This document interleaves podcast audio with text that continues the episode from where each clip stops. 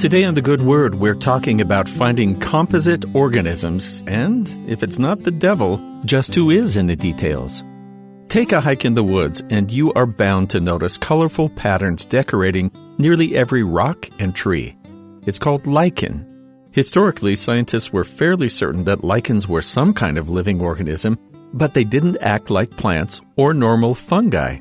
It took the invention of the microscope for researchers to determine that each of the small lichen dots are a composite organism made by a mutual relationship between algae and fungi. The whole of the lichen pattern can be quite extensive, slowly growing to cover large rock faces, but each individual organism of that whole shares the same pattern. What lichen looks like on this microscopic level is what distinguishes it from moss or other flat growing plants. Ever since mankind figured out a way to see on a very small scale, smaller than our eyes can see on their own, we've discovered this is an effective way to classify and identify the world. The details of an organism or an object tell us a great deal about it, even down to specifics we could never make out on our own.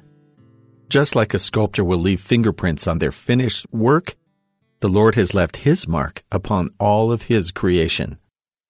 We may not be able to spot it immediately, but all that God made fits within His plan, giving form and purpose to everything we can perceive. We, as mortals, may tend to sort our lives into the spiritual and the everything else.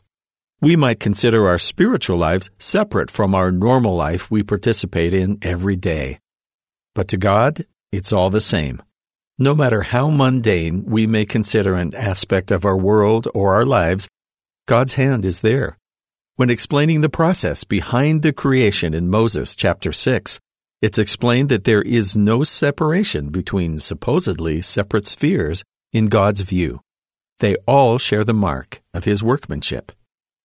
And behold, all things have their likeness, and all things are created, and made to bear record of me, both things which are temporal and things which are spiritual, things which are in the heavens above, and things which are on the earth, and things that are in the earth, and things under the earth, both above and beneath.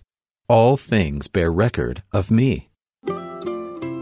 In our fast paced world, it can be difficult to comprehend the scope of the miracle the Lord has blessed us with. We, as a species, tend to take things for granted if we've seen them one too many times, often forgetting facts that were once revelatory.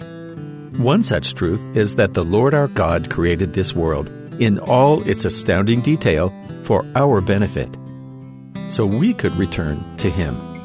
It's very easy to be caught up in the day to day necessities while forgetting to look for the Lord in everything He's created for His children. The rest of creation is doing its job just as assigned, bearing witness of the Lord and all His glory.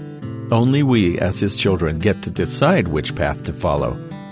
The closer we get to God, the more we see Him in everything around us, picking out the details He's put in our lives. If we can't see God in our lives, it often means we're not looking in the right place. His guidance may take us further afield than we expected of ourselves, but no matter how far we roam, the Lord is there too. And that's the good word.